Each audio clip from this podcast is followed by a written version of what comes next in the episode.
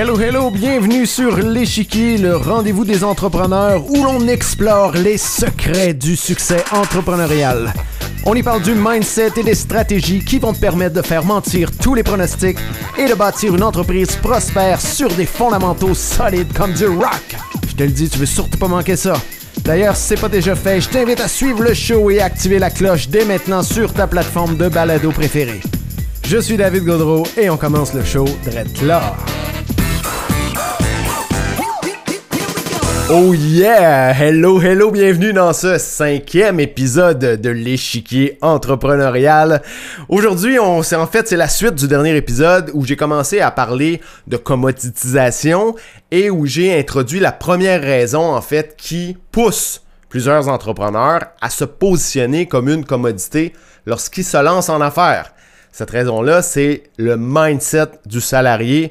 Donc, euh, c'est une, in- une identité qui nous est inculquée d'abord par le système d'éducation, ensuite, euh, qui est renforcée sur le marché du travail. Donc, vo- voilà un système qui tend à vraiment standardiser euh, tout le, le processus d'éducation, puis ensuite, tout le, tous les postes, en fait, tous les, euh, euh, voilà, les positions dans les différentes entreprises, de telle sorte qu'ils sont des maillages du système, qui sont facilement interchangeables, remplaçables, comparables, et cetera, et cetera. Donc, euh, aujourd'hui, on va parler d'une deuxième raison qui pousse plusieurs entrepreneurs à se positionner comme une commodité lorsqu'ils se lancent en affaires. Cette raison-là, c'est le biais de conformité. C'est quoi ça, le biais de conformité? En fait, c'est notre tendance à suivre le groupe, à suivre le troupeau, à faire comme les autres. OK? Notre tendance à nous aligner avec les opinions d'autrui, avec les opinions du groupe, sans faire preuve d'esprit critique. OK? Un biais qui est très puissant. Je te donne un exemple qui m'est arrivé récemment. Euh, il y a quelques semaines, j'ai été pour faire vacciner ma fille euh, contre la COVID. Donc, euh, quand je me suis présenté devant l'infirmière, elle m'a offert deux options. La première, c'était l'option de la marque Moderna. C'était deux doses, donc deux dé- on devait se déplacer deux fois, mais il y avait un risque de myocardite qui était plus élevé. Ensuite, l'autre option, c'était de prendre Pfizer, qui était trois doses, donc trois déplacements, mais avec un risque de myocardite plus bas. Moi, évidemment, je ne vais pas prendre...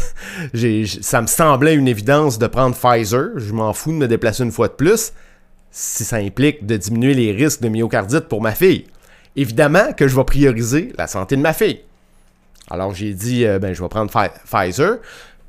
Puis là, l'infirmière est partie à la course en arrière pour dire, « Ah non, ça sera pas Moderna, lui, ça va être Pfizer. » Elle est revenue. C'est, pourquoi, pourquoi le branle-bas de combat, là, je comprends pas. « Ah, c'est parce que monsieur, vous êtes un des seuls à prendre Pfizer. Jamais personne qui prend ça. Généralement, le monde ne veut pas se déplacer trois fois. » D'un coup, Ça m'a, ça m'a brusqué dans mes, mes convictions. Euh, ça m'a fait hésiter, ça me, ça me créait le doute. Puis là, j'ai commencé à poser des questions. Puis, ah non, ben c'est ça, c'est que euh, les risques, euh, les risques sont modérés. Donc, la majorité des gens prennent Moderna. Ça leur évite de se déplacer une troisième fois. Et donc là, il y a une petite voix dans ma tête qui a commencé à me dire, « Ah, oh, ben finalement, le risque est probablement pas si élevé si tout le monde prend Moderna. » C'est probablement que euh, au final, le risque c'est, est, est, est, est non significatif.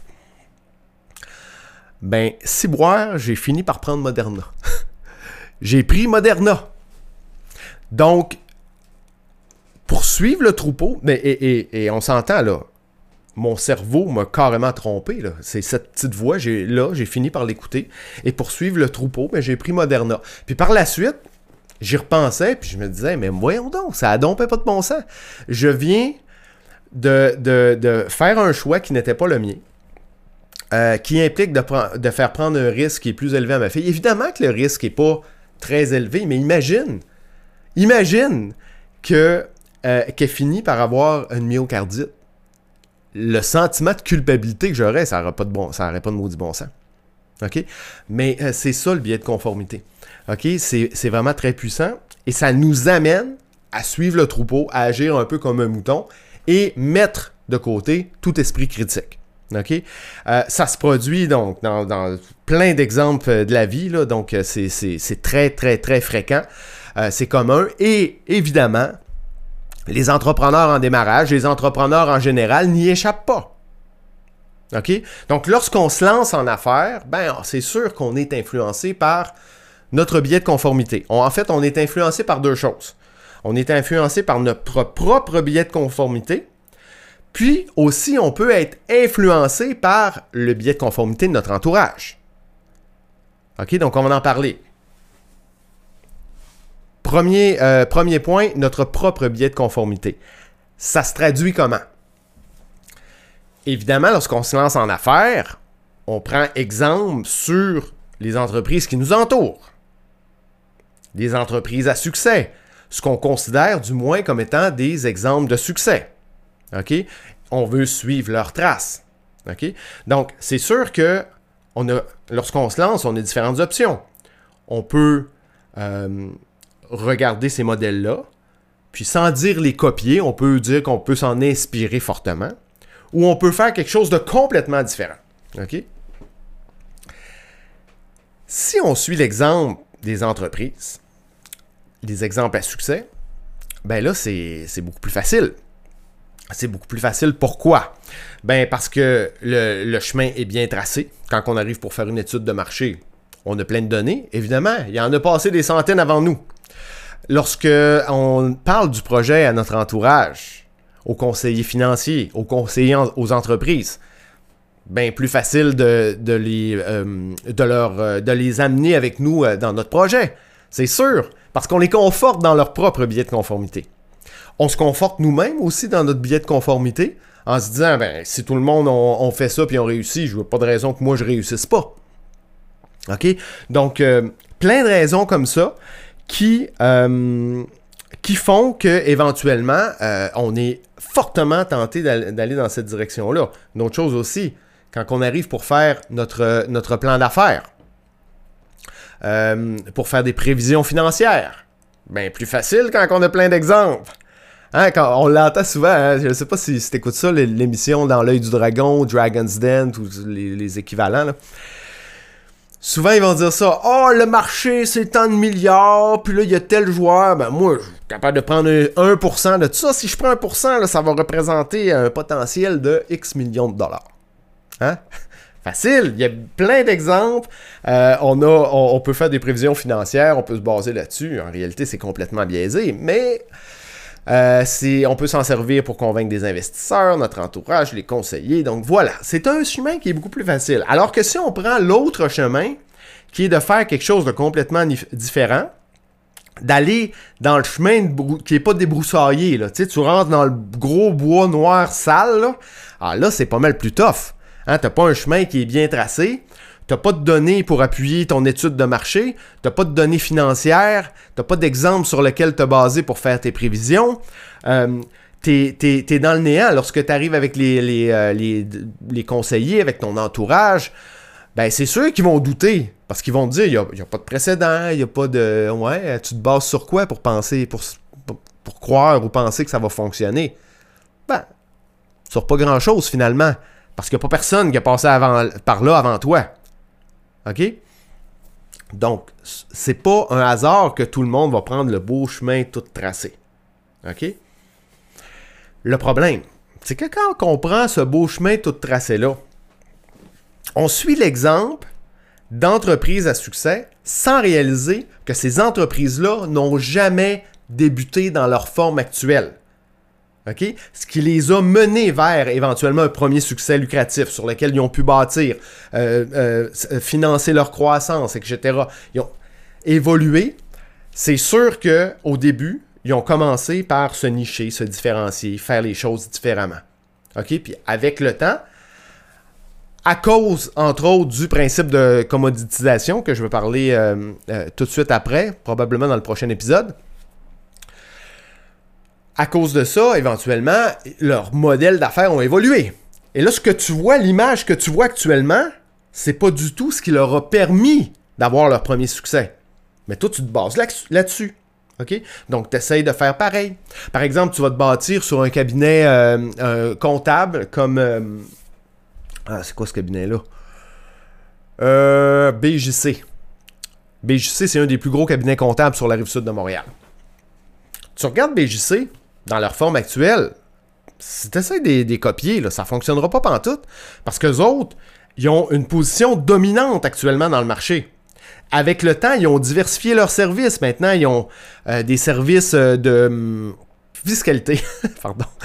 Donc, maintenant, ils ont des services de fiscalité, de comptabilité. Donc, ils, ont, ils, ils desservent différents marchés. Ils ciblent les plus grandes entreprises parce qu'ils ont la crédibilité, la notoriété pour le faire. Chose qu'ils n'avaient pas quand ils ont commencé. Donc, toi, si tu te bases sur leur modèle d'affaires et tu essaies de faire comme eux autres, tu te dis, moi, t'as un comptable qui commence, m'a commencé, m'a ciblé, moi aussi, euh, les grandes entreprises. Je vais leur donner de multiples services, incluant des services avancés de fiscalité. Euh, m'a leur faire des, des modèles de fiscalité ingénieux, créatifs. T'as-tu la crédibilité, la notoriété qui va te permettre de faire ça? Probablement pas. Donc, si tu te bases sur, le, sur eux, sur leur modèle, ben tu vas te planter. OK? Donc, euh, voilà. Bref. Première chose, c'est ça. C'est que si tu suis ce chemin-là tout tracé, tu vas copier des modèles en réalisant pas qu'ils n'ont pas commencé dans cette forme actuelle-là. Mais c'est pas tout. Ces entreprises-là, là, leur, une de leurs priorités, c'est de maintenir leur position dans le marché. Puis leur deuxième priorité, c'est de gagner de nouvelles parts de marché. Donc, tu as un beau chemin tout tracé au début. OK? Un beau chemin tout tapé, parce qu'il y a bien des, des concurrents, bien des entreprises qui ont passé par là, t'as plein de données. T'as...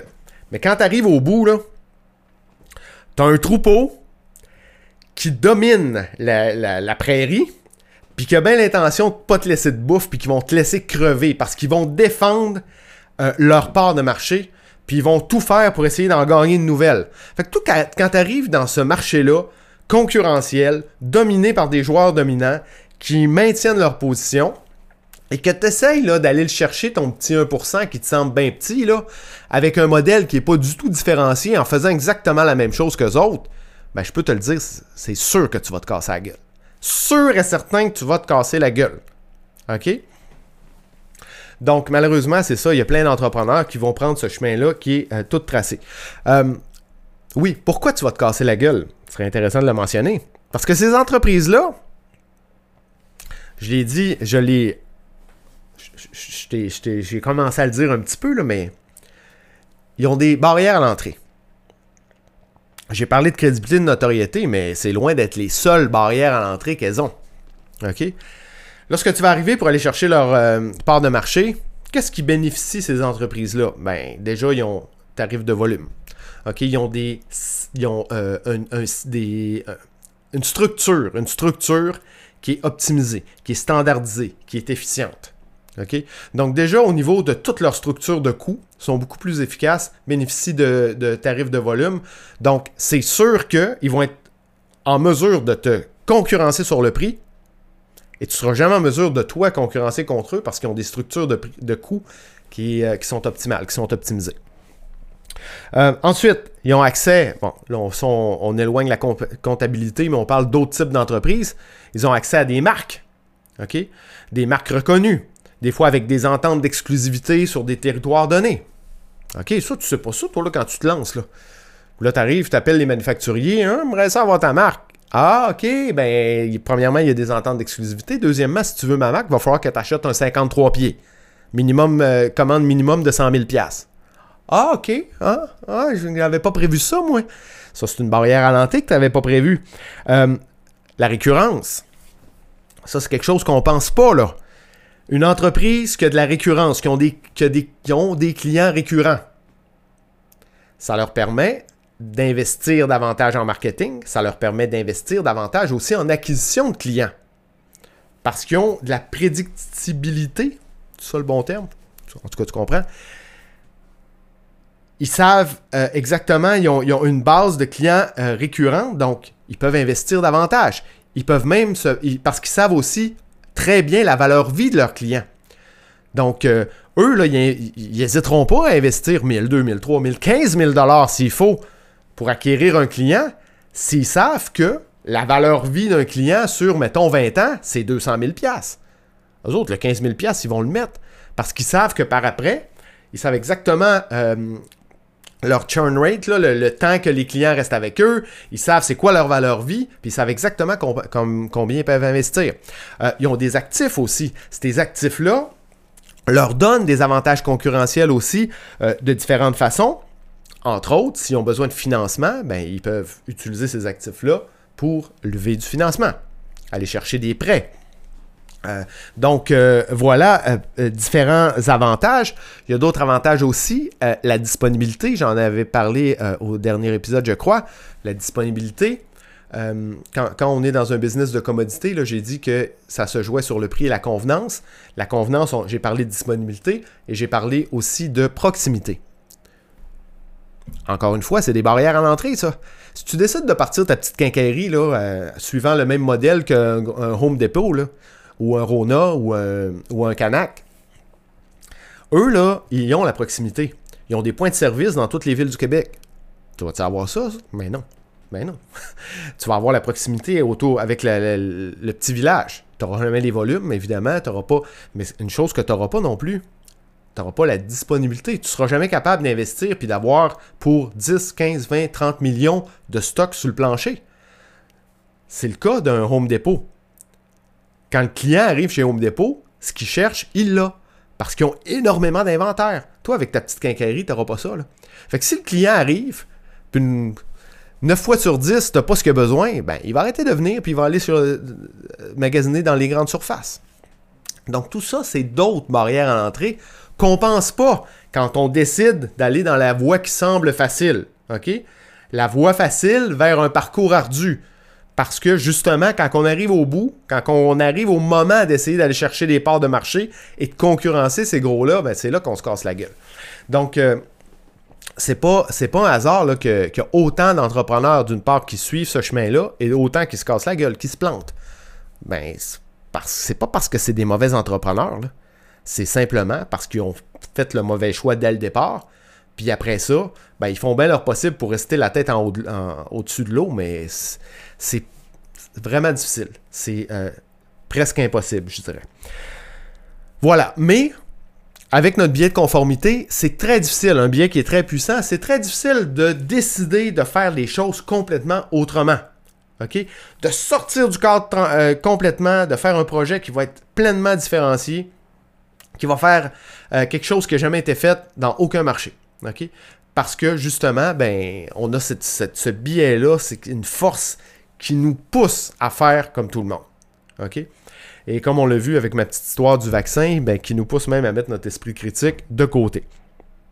Maintenant, ça c'est le, c'est le, c'est le cas de ton propre biais de conformité, mais imaginons que tu réussis, tu t'es, t'es assez fort et tu as le courage de dire « moi je vais oser faire différemment ». Tu, dé, tu définis un beau projet, un beau projet différent qui sort du cadre, qui est innovant. Et là, tu vas cogner à la porte des conseillers. Conseillers aux entreprises, conseillers financiers, de tes parents, de ton entourage, de tes amis. Là, tu commences à parler de ton projet. Eux, ils ont aussi le biais de conformité. OK? Donc déjà, ta famille, tes amis vont te regarder et vont dire euh, « Qu'est-ce que c'est ça, ce projet-là de, de jambon? C'est, c'est quoi? Ça n'a jamais été fait. Ça n'a jamais été fait. » Si ça n'a jamais été fait, il doit avoir une raison. Hein? C'est parce que peut-être que ceux qui ont essayé de le faire se sont plantés, d'une part. Peut-être qu'il n'y a pas de marché, il n'y a pas de besoin. Tu essaies peut-être de régler un problème qui n'existe pas vraiment. Hein? C'est sûr, il n'y a personne qui a fait ça avant toi. Ils sont influencés par leur propre biais de conformité. Encore là, la famille, les amis, on peut, on, on peut, c'est sûr que c'est pas facile, mais on peut passer par-dessus. On peut passer par-dessus parce qu'on se dit, c'est pas des entrepreneurs. Hein? À moins que, si dans ton cas, ça peut l'être, là, mais pour une majorité d'entrepreneurs, c'est, c'est, pas, c'est, c'est assez rare quand même. Là, c'est, c'est, ou en tout cas, c'est assez fréquent que des entrepreneurs ne viennent pas d'un milieu entrepreneurial. Donc, euh, donc tu écoutes leur opinion, mais tu te dis, bon, c'est pas des entrepreneurs, euh, je vais je vais, je vais continuer mon plan. Je stick to the plan, puis je continue. Et là, tu vas cogner à la porte du conseiller, finance, euh, du conseiller aux entreprises. Et là, lui, il a plus de crédibilité. Mais, il y a un biais de conformité qui est énorme, énorme, comparativement à ton propre biais, puis comparativement au biais de tout le monde autour de toi, de ton entourage. Pourquoi? Parce que des entrepreneurs, ils en voient à tous les jours. Des projets, il envoie à tous les jours. Donc lui, là, il a son idée de la conformité. Il a son idée de ce que ça devrait ressembler, un projet, un bon projet d'affaires. OK? Une idée préconçue. Ce qui fait que, quand il voit un projet qui sort du cadre, ça fait ding, ding, ding, ding, ding, ding, ding, ding, ding. Hey, j'ai jamais vu ça, un projet de même. Oh non, non, ça, ça... Les risques sont élevés. Ah, mais c'est sûr, il y a des idées préconçues et qui sont renforcées par le fait qu'il voit énormément de projets. OK? C'est pas un hasard, là, les, les conseillers aux entreprises, on voit ça souvent, ils vont te demander de faire un plan d'affaires, puis après, ils vont dire, envoie-moi le, le plan d'affaires, envoie-moi ton plan d'affaires. Puis là, ils te disent quoi mettre dedans. Ils te disent quoi changer pour que le plan d'affaires soit conforme, pour qu'il passe au conseil, pour qu'ils passent par-dessus le billet de conformité, leur propre billet, mais aussi le, euh, par-dessus le billet de conformité de tout ce qui va être autour de la table qui va analyser ton projet. OK? Pour euh, si tu fais des demandes de, de financement, et cetera, et cetera. Ce qui fait que lorsque euh, on... Lorsqu'on qu'on, qu'on regarde des prospectus, là, par exemple, je pense à, à, aux M R C. Les M R C, euh, souvent, c'est elles euh, qui vont gérer le programme S T A, qui est soutien aux travailleurs autonomes ici au Québec. Donc, c'est un programme de Service Québec. Puis c'est les M R C qui sont responsables dans leur région de rencontrer les entrepreneurs puis de décider s'ils vont attribuer euh, le financement ou non aux entrepreneurs en fonction de leur projet. Leur billet de conformité fait que dans leur prospectus, dans leur prospectus, il y a une belle section qui dit secteur, euh, c'est quoi qui dit secteur, secteur d'activité exclu. Ah ouais, secteur d'activité exclu. Ils ne regardent même pas le projet. Okay? Leur billet de conformité est, est, est imprégné à ce point dans leur système qui exclut des projets d'emblée sans même regarder le potentiel du projet. Ça veut dire que Jeff Bezos aurait pu cogner à leur porte il y a quelques années avec un projet euh, qui, euh, qui était innovant, qui, euh, qui, allait, qui s'apprêtait à disrupter ou oh, disrupt tout le marché de la distribution, marché ultra concurrentiel de la distribution de livres, et il ne l'aurait même pas considéré, il n'aurait même pas regardé le projet parce que ça aurait pu être un, servi- un secteur exclu. Okay? Je te donne des exemples des, des euh, secteurs qui sont exclus. Tout le secteur automobile, tout le secteur financier, tout le système immobilier, euh, secteur immobilier, tout le secteur des médecines alternatives, profession libérale, secteur de la restauration, secteur de la construction et rénovation. Hey, ça commence à faire, là. Tout ça, c'est des secteurs qui sont exclus d'emblée. Et là, quand on continue, la section juste après, c'est les secteurs qui sont contingentés. Et là, ils se laissent une petite marge. OK? Ce qu'ils disent, c'est que, OK, si tu t'attaques au marché, il est trop concurrentiel. Mais si tu nous démontres que tu vas cibler une niche qui est mal desservie, donc où il n'y a pas de concurrence, on va peut-être considérer ton projet, OK? Mais on laisse le libre arbitre à nos conseillers qui sont biaisés, comme je viens de l'expliquer. Et là, les secteurs qui sont encore là euh, considérés comme étant euh, contingentés, tout le secteur du commerce au détail, tout le secteur du marketing, tout le, con- le secteur de la consultation, des services d'administration, secteur de la distribution. Tu passes à travers la liste, tu te dis « Ouais, mais il reste quoi finalement? » Puis pourtant, là, c'est pas le, le niveau de concurrence dans un secteur qui est le plus important. C'est ta capacité à te différencier. Il y a plein de cas de figure. Il y a plein de cas de figure d'entrepreneurs qui rentrent dans un marché ultra concurrentiel et qui vont complètement perturber le marché, faire leur place. Euh, puis des fois... Par moment, c'est, c'est carrément des rangs de marée, là, comme on l'a vu avec Uber ou des, des entreprises comme ça, Airbnb, euh, et cetera. C'est tout, c'était tout des, non seulement des secteurs qui étaient concurrentiels, mais même le secteur du taxi puis euh, euh, de, de, de la location, que je pourrais dire, d'appartements. C'est des, des secteurs qui sont réglementés, qui sont contrôlés. Ils ont réussi à rentrer dans les marchés pareils. Okay? J'ai, j'ai un exemple intéressant. J'ai écouté une... récemment une entrevue de Luc Poirier, qui est un entrepreneur euh, à succès. C'est, c'est, c'est très peu dire, là. Il va être bientôt milliardaire, là. Donc lui, là, il a commencé, à, il a commencé, je pense, à quatorze ans, à sa première business de carte de hockey, il faisait mille dollars par jour. Euh, il, a, il a flippé, il a, il a fait des, plein de projets immobiliers, il a flippé des... Euh, des, des, des, des, des euh, j'allais dire des maisons, mais lui, c'est, c'est plus gros que ça, là, c'est des complexes immobiliers complets. Euh, bref, un entrepreneur à succès qui a décidé de se lancer dans le secteur de la restauration, de lancer un restaurant. Et il a approché un banquier pour aller chercher du financement. On écoute qu'est-ce qu'il nous raconte. J'ai parti de mon, mon restaurant, par exemple. Euh, j'arrive à la banque, puis je demande un prêt. Puis la, la, j'avais, il me dit « fais un plan d'affaires ». Je fais un plan d'affaires. Première année, un virgule huit million. Deuxième année, deux virgule un. Euh, deux virgule six, deux virgule sept, je pense, la troisième année. Il dit « dans la ville, il n'y a aucun restaurant qui fait un virgule huit. C'est impossible, tu ne feras jamais ça. » Je dis ben, « je vais le faire ».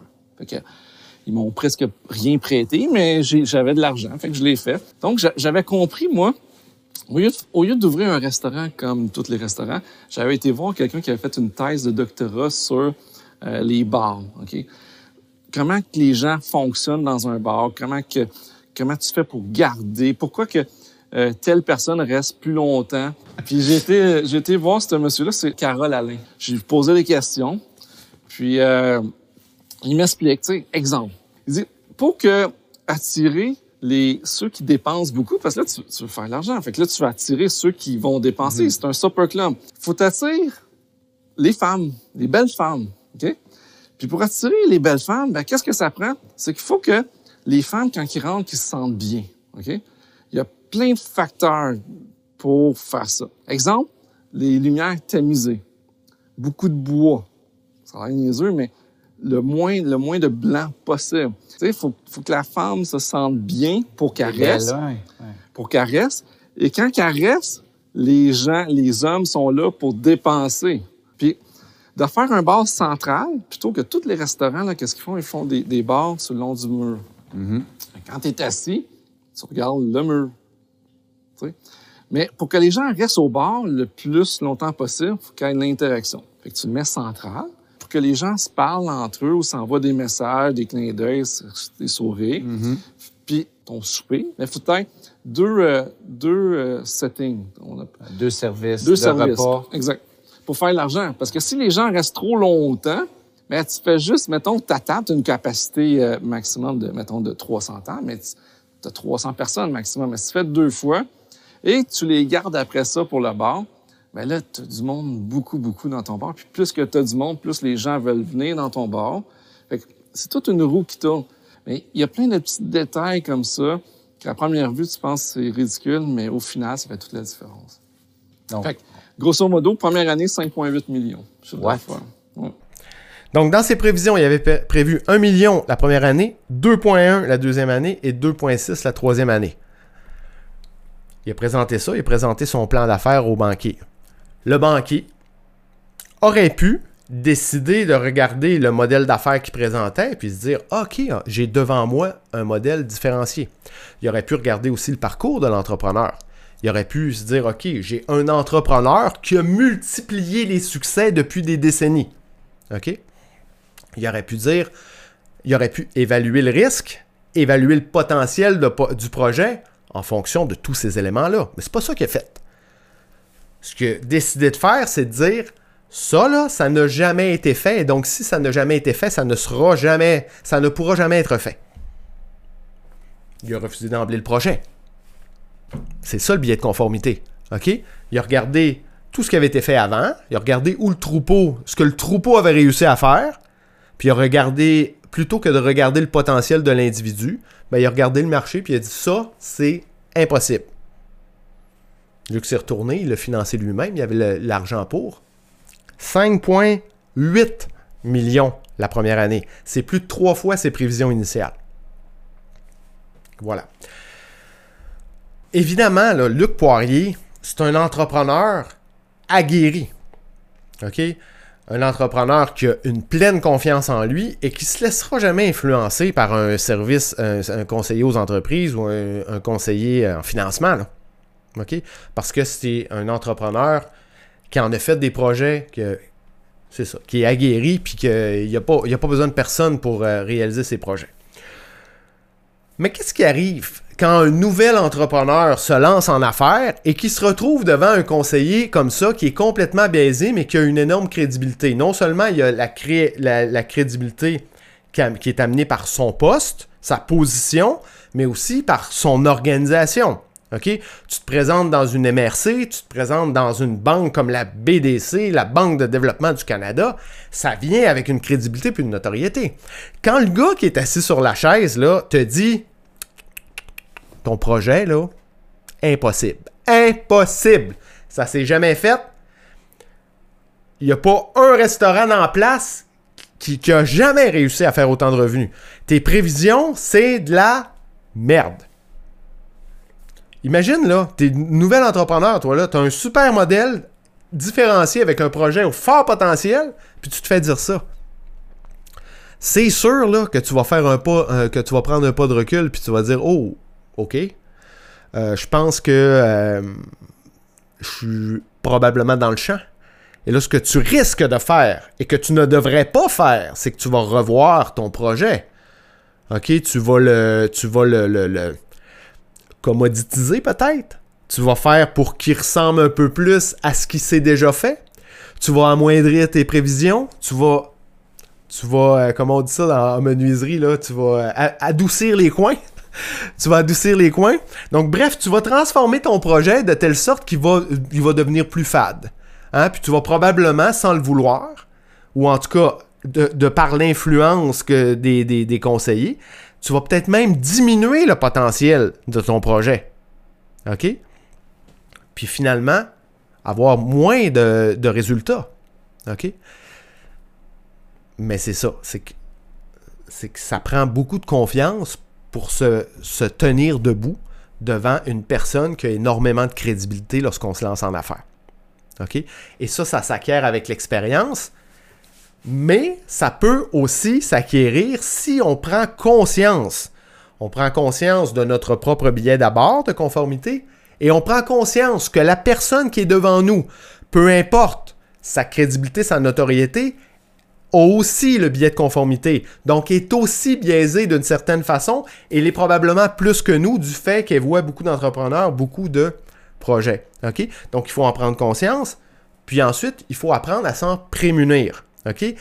Et le plus tôt sera le mieux. Donc, lorsque, plus, dans, notre, dans notre carrière d'entrepreneur, plus vite on est en mesure de prendre conscience de ça et de se prémunir de ce biais-là qui provient de notre entourage, mieux ce sera.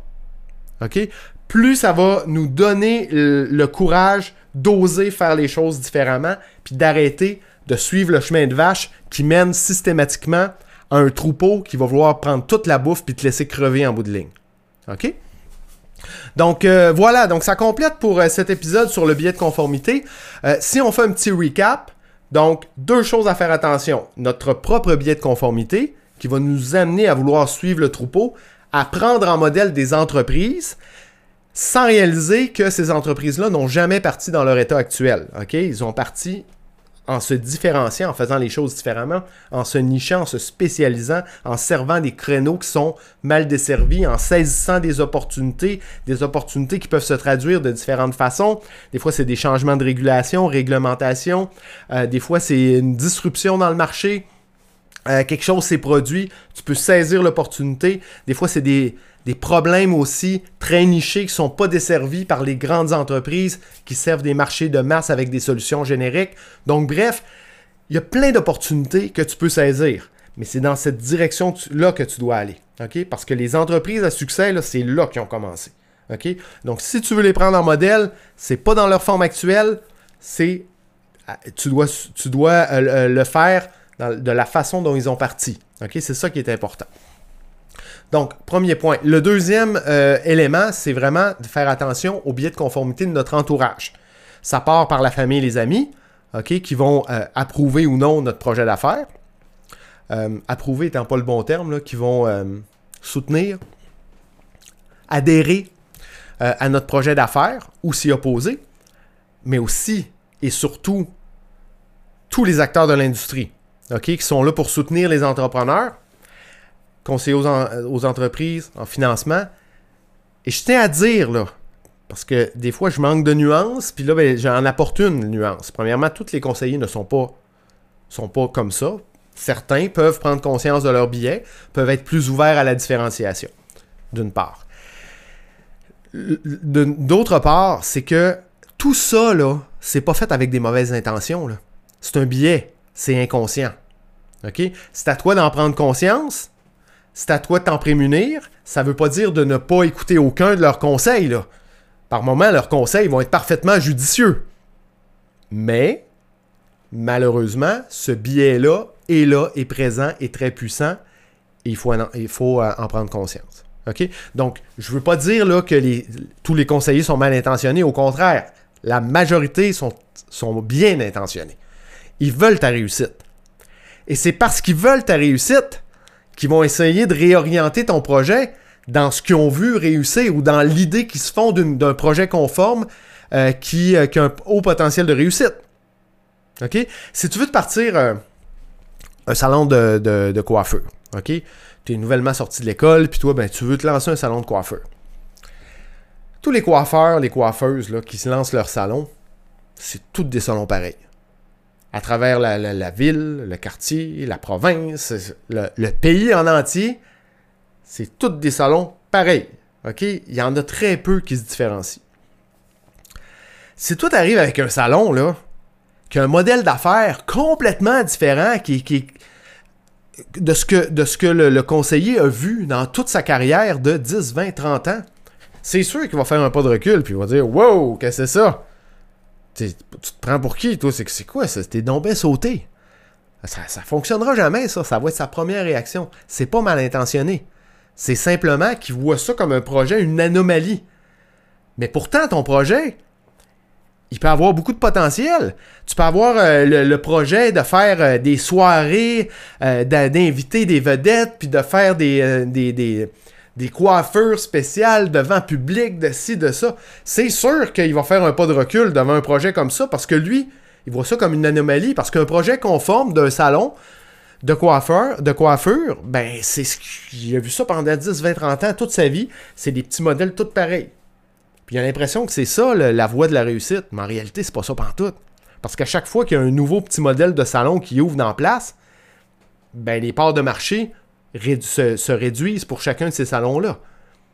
Donc toi, t'arrives là, euh, dans, un, dans une place où il y a peut-être euh, quatre à cinq salons, ils ont euh, chacun une, une clientèle récurrente, ben, tu viens t'installer dans la place, tout ce que tu vas faire, d'une part, tu vas diminuer un peu de leur clientèle, puis tu vas rusher en tabarouette pour bâtir ta propre clientèle.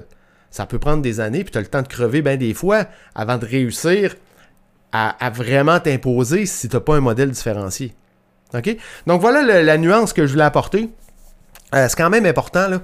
Je voudrais pas que, que, que tu penses que je pense que tous les conseillers sont... sont mal intentionnés, c'est pas le cas du tout. Par contre, ils sont biaisés, c'est bien mar- malgré eux. Tout comme toi aussi, t'es biaisé, tout comme moi aussi, je suis biaisé. Le biais de conformité, c'est omniprésent. OK? Donc voilà, ça complète pour l'épisode d'aujourd'hui. J'espère que t'as apprécié. Euh, si t'es resté jusqu'à la fin, il y a de bonnes chances que t'as aimé. D'ailleurs, euh, je l'ai dit déjà, c'est super important. Si tu peux me laisser un cinq étoiles, un review, cinq étoiles, un petit commentaire, sur Apple Podcasts, Spotify ou ta euh, plateforme de balado préférée. Ça va beaucoup m'aider. C'est un gros coup de pouce pour aider à faire découvrir le podcast, me permettre d'aider, d'impacter positivement encore plus d'entrepreneurs. Aussi, si jamais euh, tu es dans une situation où tu as l'impression d'être positionné, d'être mal positionné, euh, tu es dans un marché de commodité où tu, ton activité, dans ton activité, tu t'es positionné un peu comme une commodité, tu as de la misère à te différencier, à faire ta place dans le marché, euh, sache que je peux t'aider à te repositionner. Okay? Vraiment de te positionner dans un rôle d'expert différencié à haute valeur ajoutée, ce qui va te permettre vraiment de te démarquer, euh, puis éventuellement... Euh, de, de pouvoir maximiser ta valeur auprès de ta, cli- de, de ta clientèle cible. Et qui dit maximiser la valeur, dit augmentation des tarifs nécessairement. Euh, donc voilà, euh, je te dis euh, merci d'avoir été là aujourd'hui. Je te dis à tout de suite dans le prochain épisode. Ciao! Je suis David Gaudreault et je te remercie très sincèrement d'avoir choisi d'écouter le show aujourd'hui. Pour me partager tes commentaires sur le show, simplement pour continuer la conversation, tu peux le faire en te connectant avec moi sur LinkedIn. Aussi, on le sait, LinkedIn, c'est vraiment un incontournable pour tout entrepreneur. Alors, si tu veux obtenir mes ressources gratuites pour te lancer sur la plateforme et y bâtir ton audience, rends-toi au davidgaudreault point com barre oblique ressources avec un S. Enfin, si c'est toujours pas fait, ben oublie pas de t'abonner. Sur ce, je te laisse aller prendre de la hauteur. Ciao!